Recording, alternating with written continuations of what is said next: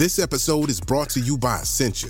A better you starts with better hydration. Essentia is on a mission to inspire people to do what matters most. Their proprietary ionization process transforms water from any source into ionized alkaline water, providing water that's 99.9% pure with a pH of 9.5 or higher.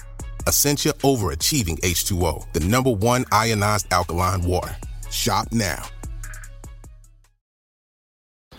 If you're thinking, I should go for a run today, but it looks like it could rain, Sierra says save on epic rain jackets. If you're also thinking, but I can't go out in these beat up old running shoes, Sierra says save on top brand running shoes. And if you're still thinking, but I'm also busy performing brain surgery, well, then we say, you really should have led with that. Sierra, let's get moving to your local store, like now. Go! Why I love what I do in Hollywood is that I'm not there to be a naysayer. I'm there to take an improv approach and say, all right, yes, and. You know, you want to do this crazy time travel type storytelling venue? Okay, how can we make that work? Let's just make sure that you don't say anything wrong. Like I'll just make sure that that what you put in is is mostly correct and that your approach is is good. You're listening to the Science Focus podcast from the BBC Science Focus magazine team. We're the UK's best-selling science and technology monthly, available in print and in several digital formats throughout the world. Find out more at sciencefocus.com or look out for us in your app store. Hello, I'm Sarah Rigby, online assistant at BBC Science Focus magazine. This week, we're boldly going where no Science Focus podcast has gone before. Dr. Erin Macdonald is the new science consultant for the Star Trek franchise. With the release of Picard on Amazon Prime, she takes us through the science of both the new and classic series. She tells our production assistant and resident Trekkie Holly Spanner about supernovae, what a science consultant really does, and whether warp drive is possible. Just so you know, We'll be moving from Thursday to Monday, so look out for our next episode in just four days' time. Now, here's Erin. Have you watched the first episode of Picard? Yes, I watched it last night, just oh. like a lot of other fans all around the world. and what did you think about it? Oh, I loved it. It had a great nostalgia feel. You know, I think it really because I've been obviously I've been watching Discovery, I've been keeping mm. up track with any of the other Star Trek stuff that's, you know, come out. But I think this really did feel like watching the old next generation content that, mm. you know, we haven't seen in in almost decades now. And yeah, I thoroughly enjoyed it. It was a blast. I'm yeah. excited to see what the rest of the season looks like. Absolutely.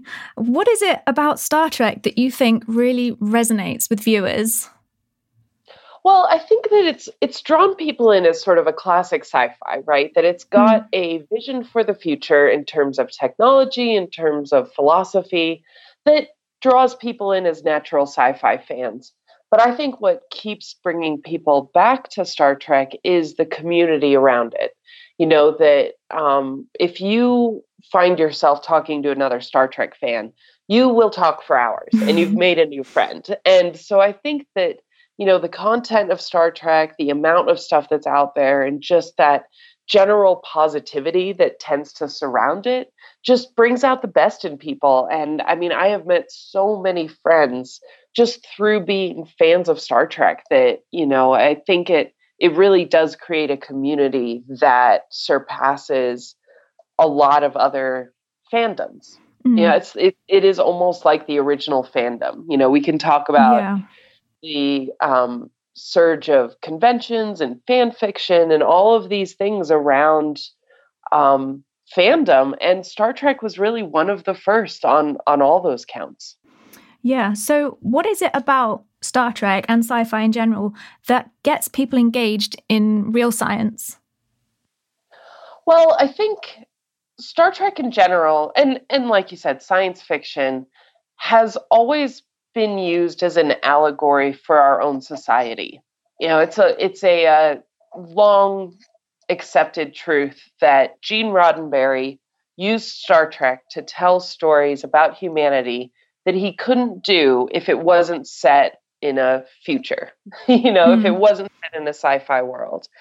And part of that is not just talking about humanity, that you can have people from different races and different genders and um, different cultures existing in the same world in the future, um, but that they are able to utilize technology and that they're able to um, use yeah technology that isn't available at this time to further that vision.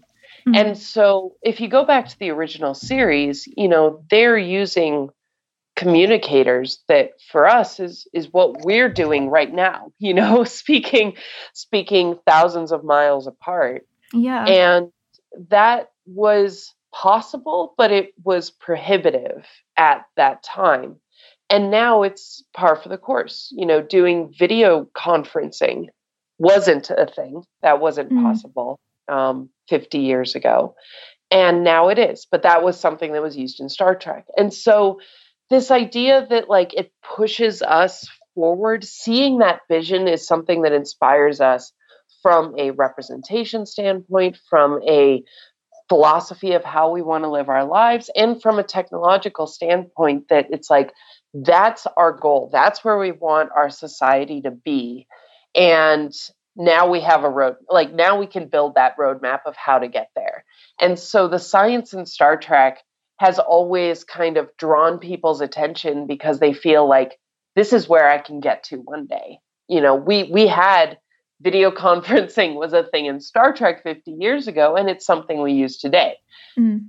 Flying around in spaceships is not something that we have, but it's something that we still strive for. You know, that's that's something that we still want. Yeah. So you've been brought in as a science consultant for season two of Picard. Um, what does this job involve?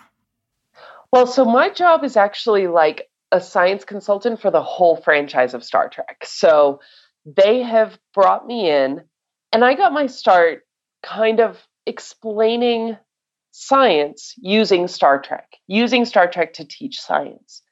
And what they've realized, they being the powers that be at Star Trek, um, they've always known that um, science is a big part of what Star Trek is.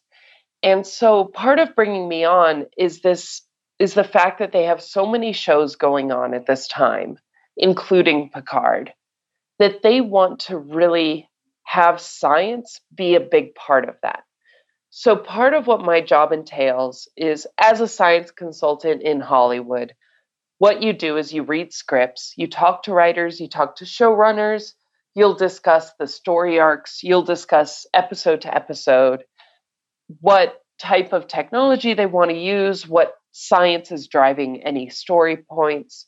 And it's mostly not so much me coming up with stuff, but being that pass through that I say, oh, yeah, you know, that's a great idea. Oh, and mm-hmm. by the way, here's some cool new technology that actually kind of ties in, so you can kind of throw this science Easter egg in there. Mm.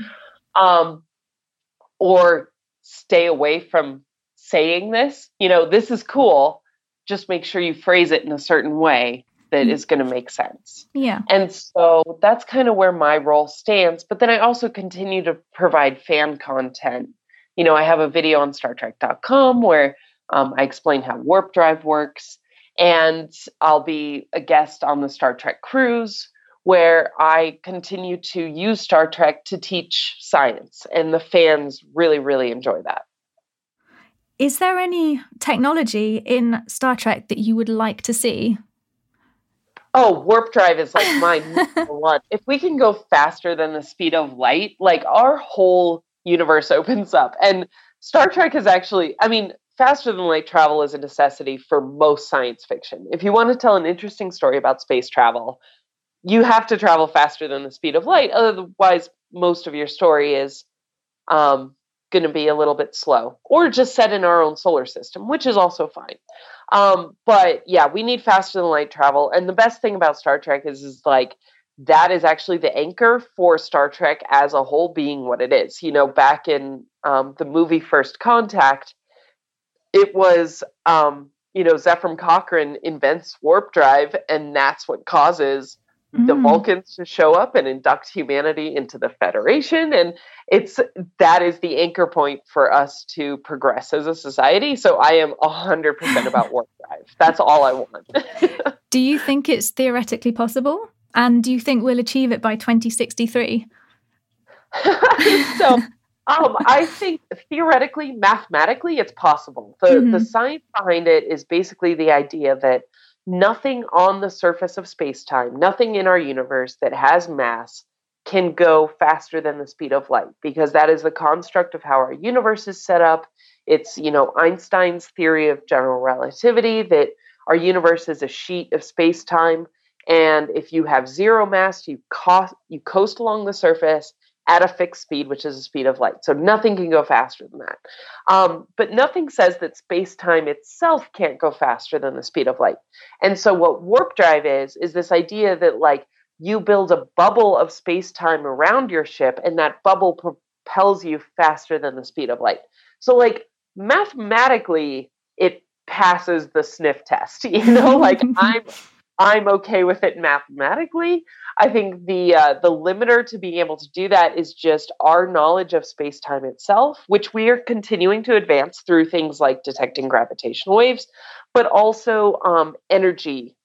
Mm-hmm. That's that's basically if you want to warp space time, and you can do that through mass or through energy. You know, you have mass, you put a bowling ball on a trampoline, and that's going to curve space time or you would use an equivalent amount of energy, and that's a lot of energy.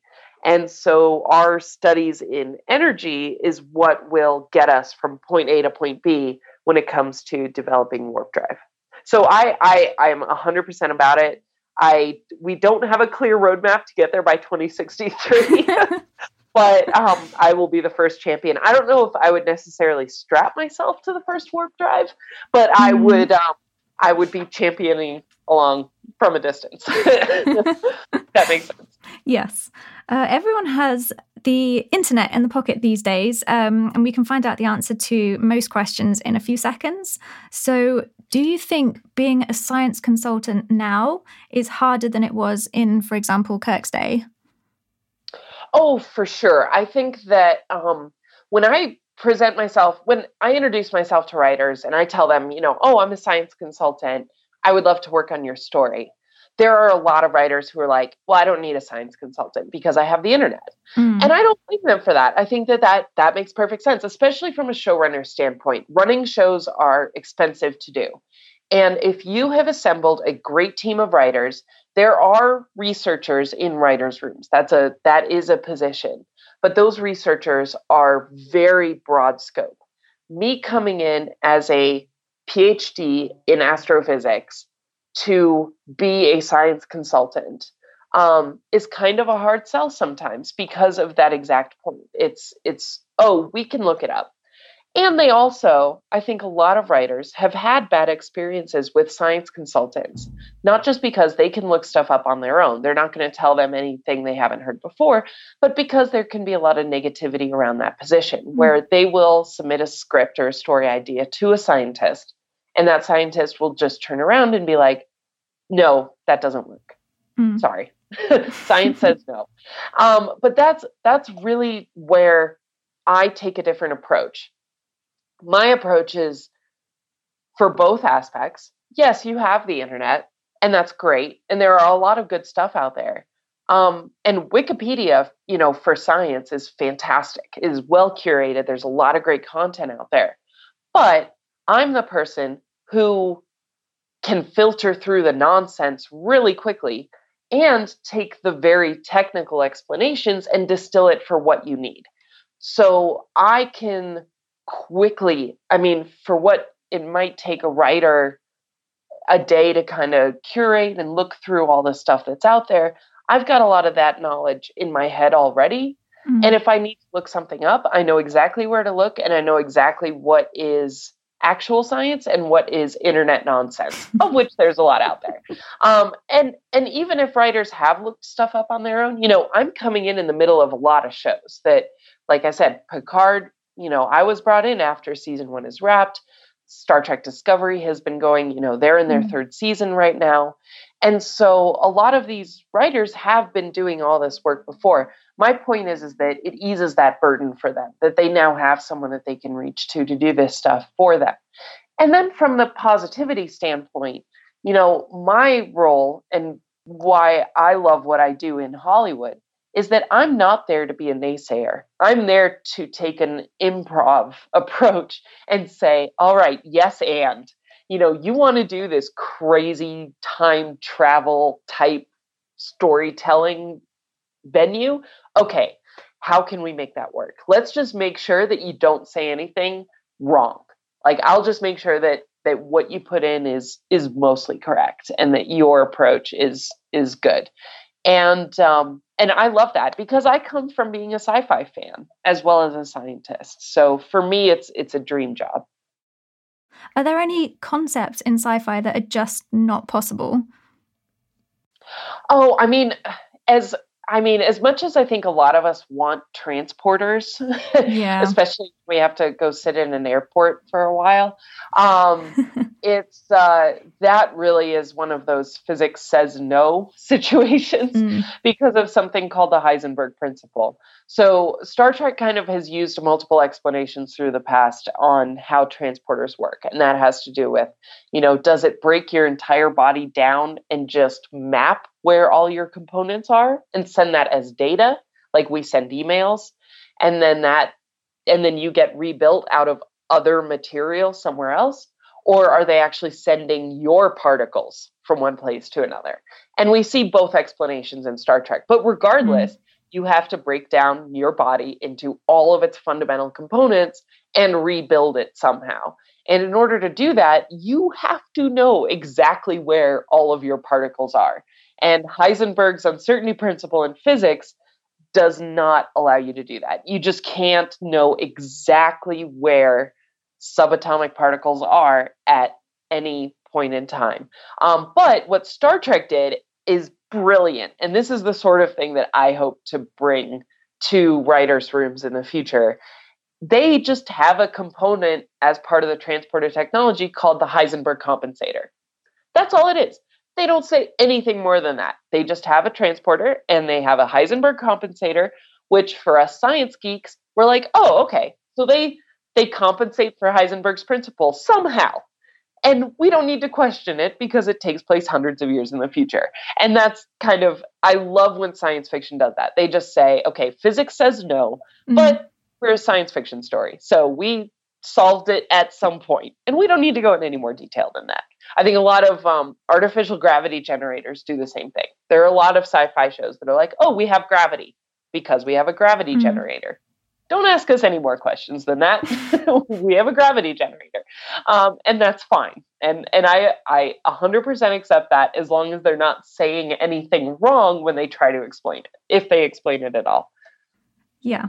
Um, so, Star Trek in general, um, it seems to be getting darker with each new series. Do you think this is a reflection of our current perception of the future? You know, it's interesting. I think a lot of people who watch Star Trek have always seen it as a bright, shiny thing. Mm-hmm. Um, but if you go back to those original, there are some dark episodes, but it's still very flashy future sci fi feel mm-hmm. to it. They're still telling dark stories. You know, if you watch Deep Space Nine, there are some dark mm. episodes in there. And there are some story arcs that span seasons that are very dark.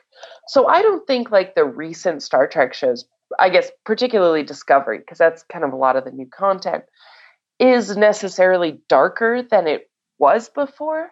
I think it's just a stylistic approach to the visuals of it that makes it feel a little bit darker, as well as we've gone from being episodic storytelling from mm. Week to week, episode to episode, contained stories to being serialized, where you're telling one story over the course of 13 to 16 episodes. That is that is what's new. And if you took Deep Space Nine or to in some instances Voyager, but some of the recent and actually um, Star Trek Enterprise as well. If you took like the Xindi War or the Dominion War and those stories and took out all of these standalone episodes and just made it one, you know, 13 to 16 episode season, it would be dark and mm-hmm. you would, and it's a dark story. Um, but there were a lot of filler episodes. And I love the filler episode. Give me those filler episodes any time of day. But that's just not how we tell stories these days in general. A lot of the streaming culture, a lot of the science fiction stories, we're not getting week to week 24 episode seasons anymore. We're getting 10 to 13. And this is, you know, from an American standpoint. I know the UK has done this for storytelling for a long time. But in America, we have been doing, you know, 24 episode seasons for decades now we're starting to take out those filler episodes and tell one story over a shorter amount of time. And sometimes those stories can feel very dark.